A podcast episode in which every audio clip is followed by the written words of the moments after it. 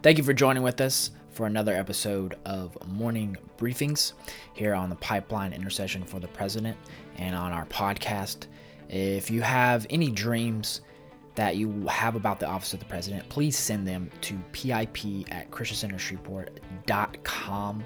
We're so thankful that you all have joined in with us on this prayer journey, and we look forward to standing with you not only today, but in the days ahead. So, with that, we'll go ahead and join today's broadcast as we talk about the news and stand on the wall for this nation and the office of the president. All right. Good morning. Good morning, everyone. Zach Arskadden coming to you from North Carolina. And today, I want to do things a little bit differently.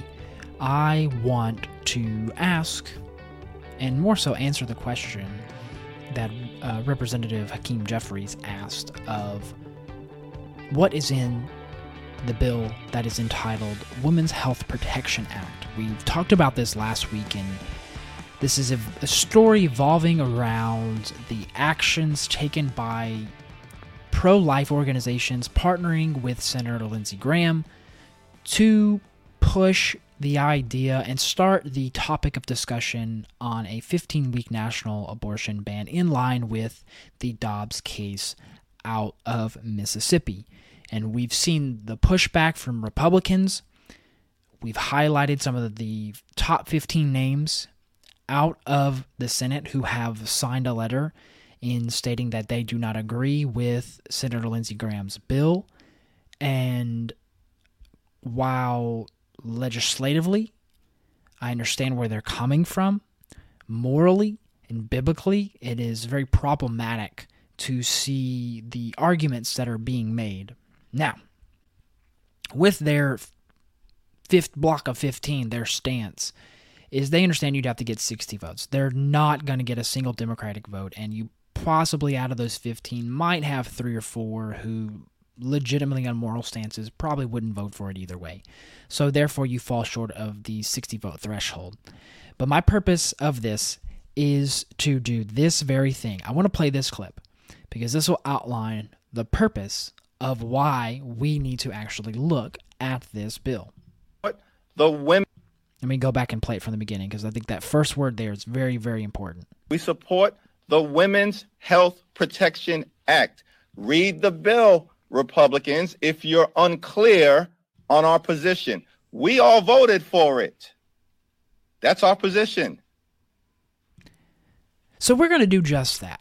We're going to read and read analysis of the Women's Health Protection Act today. Now, I'm pre recording this because I'm traveling, but I felt like this was a, an important topic to take our time on, focus on, and understand the realities of what he is saying. They support the Women's Health Protection Act, which passed, which let's start off there. It passed the House, hasn't made its way out of the House, hasn't made its way to the Senate because it won't get voted for either way.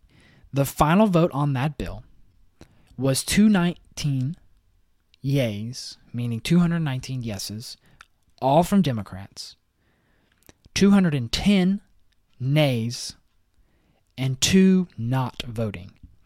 The one, and I want to pull it up here, the one Democrat who voted no on this was Henry um, probably butchering that. He is Hispanic out of Laredo, Texas, down near Corpus Christi, San Antonio region, who has a strong Hispanic community who are very, very pro life. And so that's part of the reason why he voted for that. Pro life Democrat in Louisiana has a governor who considers himself that. So he voted in line with this. Kudos on him. Now, the two not voting Republicans and the only non voting constituents were Liz Cheney out of Wyoming and Anthony Gonzalez out of Ohio, who both now are no longer going to be in office next term. Liz Cheney was primaried out. She lost in, in the reelection cycle, and Anthony Gonzalez said he wasn't going to run. So then you have the other 209 Republicans stating no, there are no independents. And this is straight from the clerk.house.gov website. All official counts here. And to start off, let's go through the final passage of the bill as it was written, of, that is entitled Women's Health Protection Act of 2022.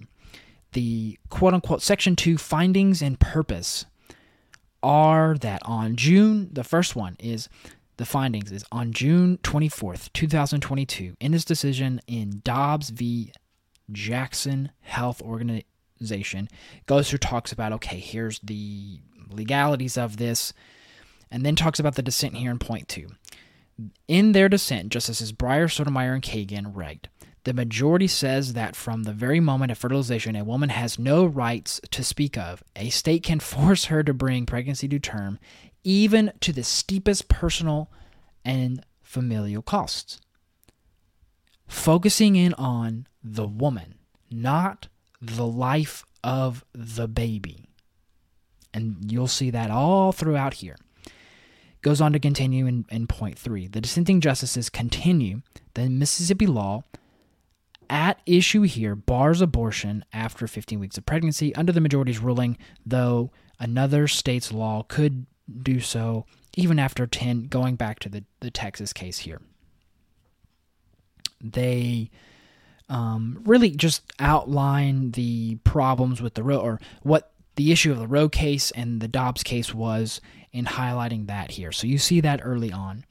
And I want to now, before we as we dive into this, know that this first portion here in green for those watching via video is from congress.gov. I will put the links below and in the um, show notes for this podcast because if you want to go back and read this yourself, it's it's very lengthy. That's why I don't want to go point by point on this. But I want to, to, highlight those. So they start off in dealing with the problems with the Dobbs case there, the issue in, uh, case in Mississippi.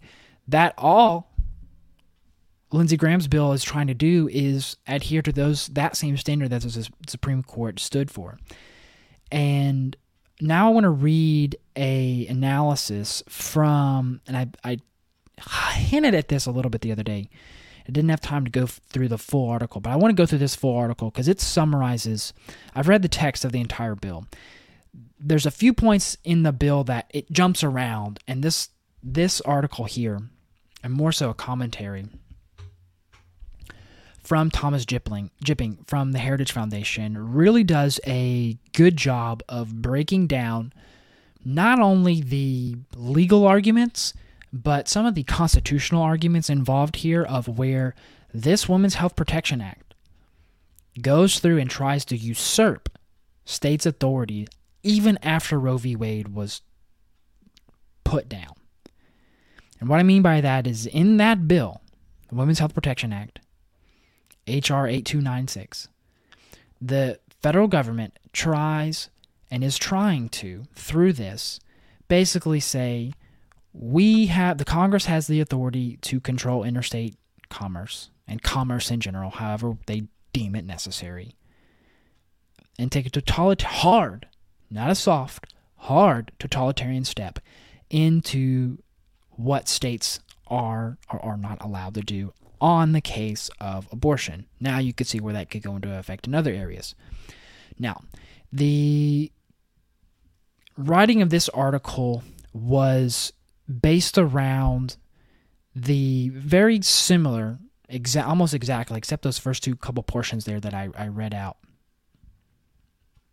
of the Senate bill 1975 that was put forward in late June of I'm going to make sure I have it here late June or June 8th of 2021.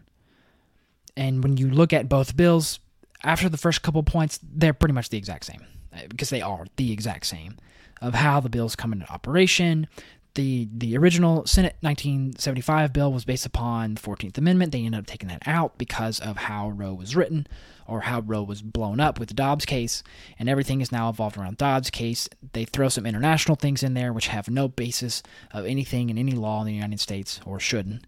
And so I want to go through this. And he starts off by saying the U.S. Senate will next week, he's obviously talking about this bill. This is in, um,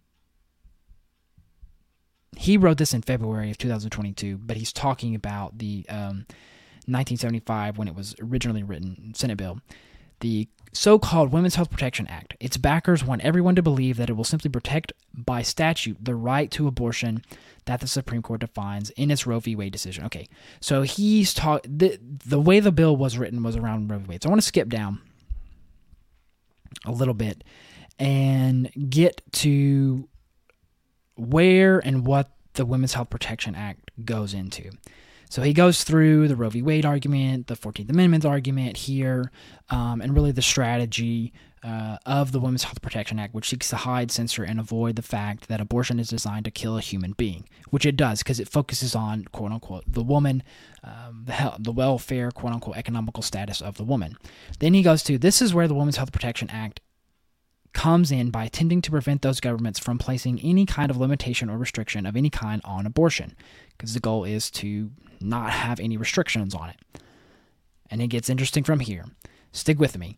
The bill prohibits any legislature anywhere, understand this, from enacting 11 specific categories of abortion regulation as well as any that are similar to them.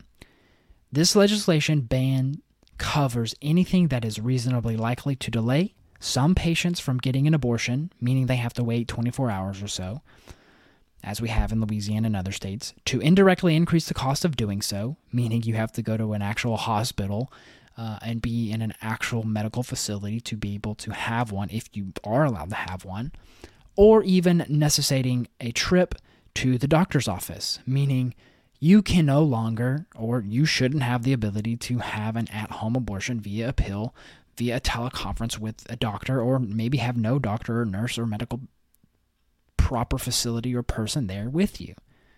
That seems so hard uh, to be in reality, but that's what this bill wants to. Those type of things want to allow. You can just go wherever you know abortion clinic is, and there doesn't have to be a, a licensed medical officer, nurse, doctor, whatever the case may be, to actually perform the abortion. Now, the W WH PA's two most glaring defects are the con- that Congress has no authority to dictate how state and local legislators may handle abortion, and even if it did, the WHPA is far more radical than even Roe v. Wade itself. That is true. That is true. Goes on to say the WHPA refers repeatedly to the constitutional right to terminate a pregnancy. Obviously, in the, the most updated bill, it doesn't necessarily talk about that. Um, it just talks about the right of protecting the woman. And then it goes on to say, he goes on to say that the WHP also claims that Congress has power to regulate, and this is in the new bill too. Interstate commerce allows it to control state and local abortion legislation. The bill's findings state that to provide abortion services, healthcare providers engage in interstate commerce. That was the constitutional basis for Congress enacting the Partial Birth Abortion Ban Act in 2003. The WHPA, however, would regulate not abortion or abortion services, but how state legislatures regulate them. That distinction makes all the constitutional difference. In addition, Congress lacking any constitutional authority to enact it, the WHPA would even more radically than either Roe v. Wade or the bill's own legislative procedures. And what they're trying to do, obviously, in that is when you go back and you understand their the realities of what this is trying to do of enforcing and codifying Roe v. Wade and making it so that obviously it can be provided for. Now, in regards to the current bill that is was before the House, there is I, I mean just I want to read this section of, of, applicable and preemption of the bill, section 5, where it talks about this specific thing here of the interstate commerce section.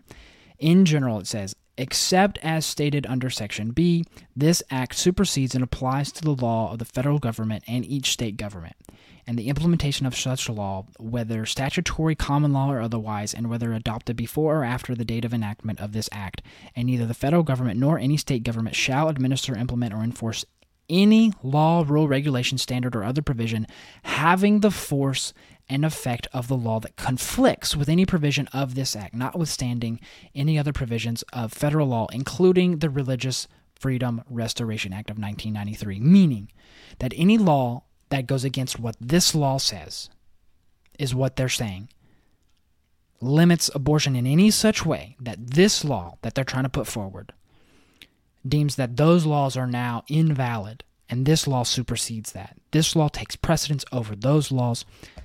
Again, over each state government, common law or otherwise. Nothing. usurping the power which only Congress doesn't have this power. Only the Constitution allows this. And this is not one of those things implied within the Constitution. And remind you, the text of this bill that was voted on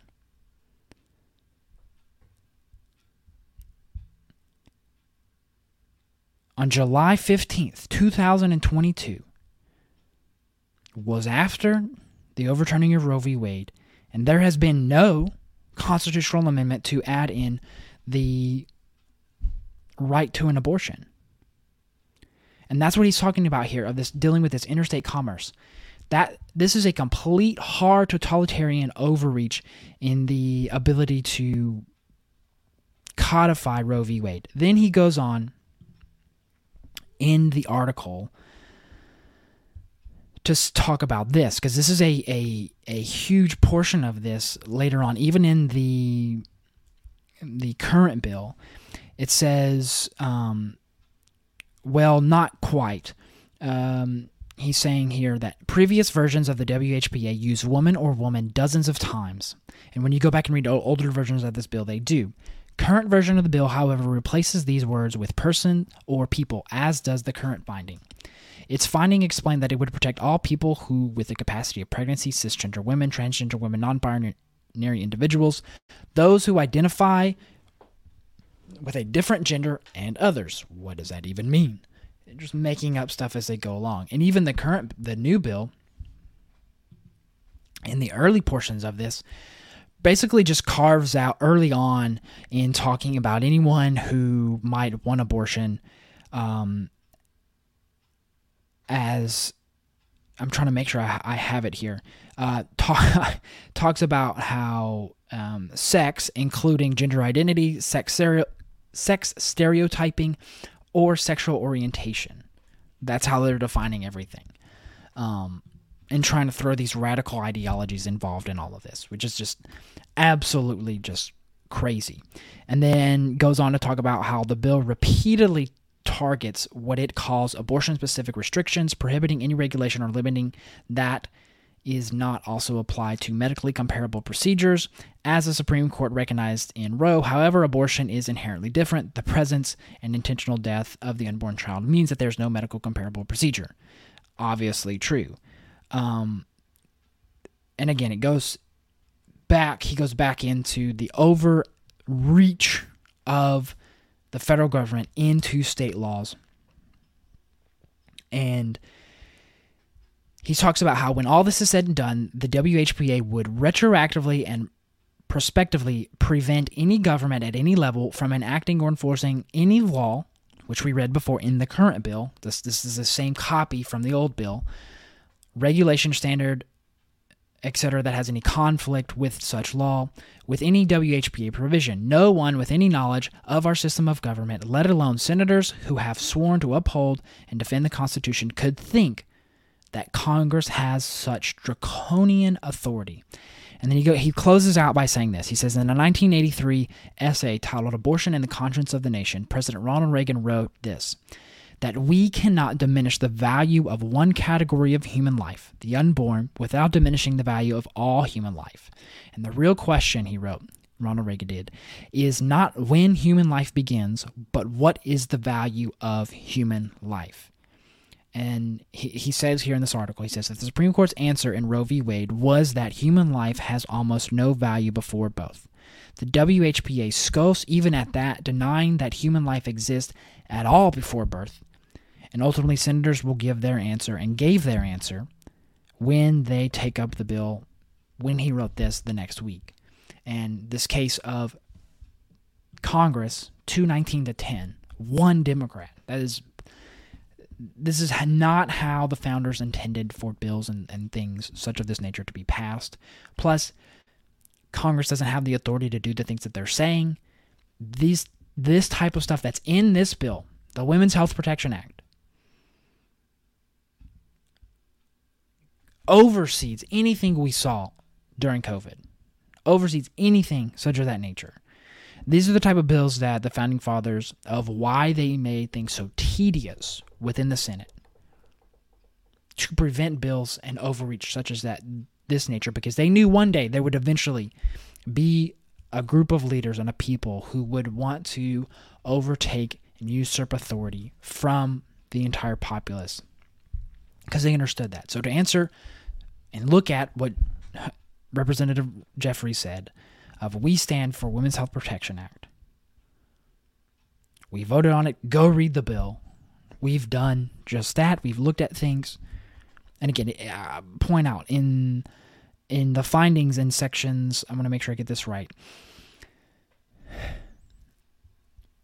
It's later down in the bill in 20, 21, and 22. It points out international um, human rights laws, uh, points out uh, UN Rights Committee, and their involvement with quote unquote a right to life around international um, state government laws, uh, UN independent human rights experts.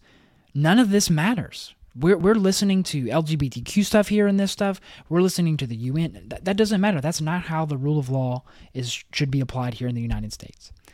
And I, I want to next read a closing statement in a book if you haven't read it, I would highly, highly suggest you get it. I want to make sure I get it up here.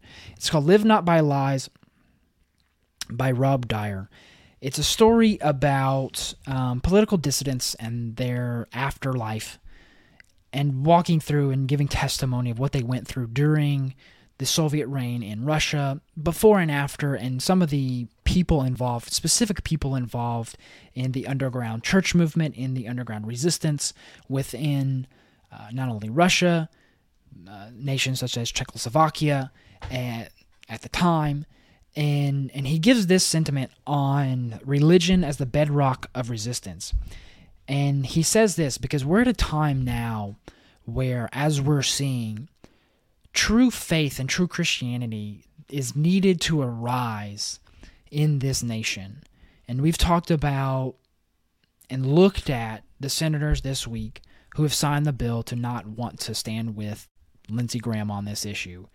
As we've talked about before, going to continue to say it, is if you have this supposed red wave, this supposed red tsunami, then why wouldn't you take full advantage of this right now, put the pressure on people, see where they stand, ask them questions, ask Democrat candidates while you're campaigning, while you're debating, while you're interacting with them to figure out if you want to vote for them or not and say, where do you stand on this issue? Do you agree with late term abortions? Do you agree with with infanticide, those such things, as we're seeing out in California and in Virginia before Virginia was completely overturned?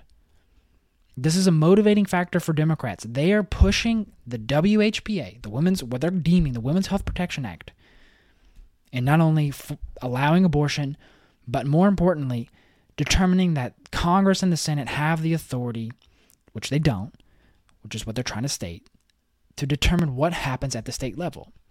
And so in the book here, I want to read this this last section. He he points out how in what is deemed a post-Christian world, if you've ever heard that term of now we live in a society where people have been churched and now they're uh, we live in a post-Christian world. He says this. He says a time of painful testing testing, even persecution, is coming. Follow me here and listen.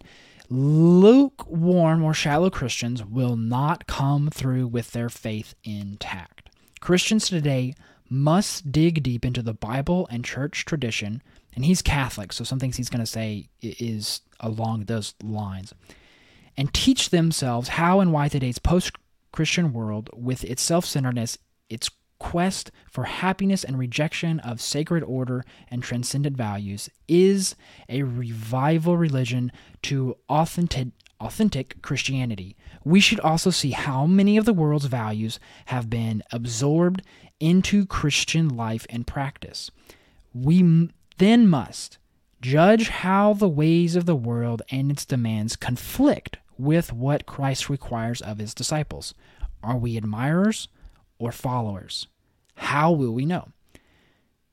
We will know when we act or fail to act. As Christians, when to be faithful costs us something. It may be a small thing at first, a place on a sports team because we don't play on Sunday mornings, or the respect of our peers when we will not march in a parade for a political cause. But the demands made on us will grow greater, and the consequences for failing to submit to the world's demands will grow more severe. He continues We serve a God who created all things for a purpose. He has shown us in the Bible, especially the Gospels, who we are and how we are to live to be in harmony with the sacred order he created. He does not want admirers, he wants followers. And you know, the modern charismatic would be lovers in relationship with him. Song, Song of Songs. As Jesus Christ, the second person of the Holy Trinity, God suffered with humanity to redeem humanity. He calls us to share in his passions for our sake and for the sake of the world. He promises us nothing but the cross, not happiness, but the joy of blessedness, not material wealth, but the riches of spirit, not sexual freedom or erotic abandon, but sexual freedom within loving, mutually sacrificial commitment in marriage, not power, but love, not self sovereignty, but obedience. This is the uncompromising rival religion that the post Christian world will not long tolerate. If you are not rock solid in your commitment to traditional Christianity and more so biblical scriptural foundations, then the world will break you. But if you are, then this is the solid rock upon which the world will be broken. And if those solid rocks are joined together, they form a wall of solidarity that is very hard for the enemy to break. And the point there is is build your house on the rock, not on sinking sand and it's can be a bit difficult to to look at this this way but the reality is is take from the example of those who lived through to- hard totalitarian regimes who made you a political prisoner just by speaking out if you disagreed with them and in some instances in Russia in Czechoslovakia would um, be the threat of ending your life if you, if you spoke out. Christians, especially. The church had to go underground, just as our brothers and sisters in China right now have to go underground for fear of persecution and, in some instances, their lives. And so we say all this. We want to understand the realities of what are going on on this issue today as we close out. And the sole purpose of bringing this out is our prayer point of praying for believers ahead of these midterm elections, praying for politicians who would stand up. There's prophetic out there from Cindy Jacobs and the like who have talked about there will be a day when we look back at the decisions of Roe v. Wade, the stances of our politicians, like we would look like we now look back on slavery, of how we question why we ever went there. So if there's that prophetic that's out there that hasn't been fully fulfilled, she even talked about uh, John West points out that there she talked about how there would be a monument in DC for the unborn who lost their lives during this time. That's a long way off. We're closer than we were a year ago with the overturning of Roe v. Wade with the Dobbs and Mississippi case. And so it gives us hope for a future, for life, for standing for the, the innocent, and not just for the woman, because there are procedures that can be done to protect the life of the, the mother and the baby if there are potential problems involved. And this idea of them kind of reversing it on the Clintons' head, of them using scare tactics, of saying, well, then we won't be able to save the mother, that's not the reality. Science has advanced far enough for us to be able to understand the realities of the problem involving a pregnancy to be able to protect and save the mother's life, as plenty doctors out there will tell you. And I'll leave a link to an article that talks about that, about understanding the differences that the left try to really, in all reality, lie about when it comes to emergency care for pregnancies um, and how modern science can help save the life of the mother and the baby. And, and in some instances, if the baby is born prematurely and it isn't viable outside the, the womb, can give the family last moments to be able to hold them and say their goodbyes. And as um, someone who has lost a child and never had that ability to do that, that I could see where that would be very, very valuable in helping the healing process. Um, so with that, I want to thank you all for following with me today. Again, I'll be traveling uh, this week. I'll be back Monday, um, giving an outline of the week, and tomorrow I want to lay out uh, an example from this book, Live Not by Lies, of someone who lived out a life of being a political dissident in then Czechoslovakia and being one of the only Christian leaders in the resistance movement. So, with that, I'll thank each every one of you for following along today. Don't forget to like, share, subscribe, and leave that five star review wherever you're listening from. Blessings, and I will see you guys tomorrow. Have a good one.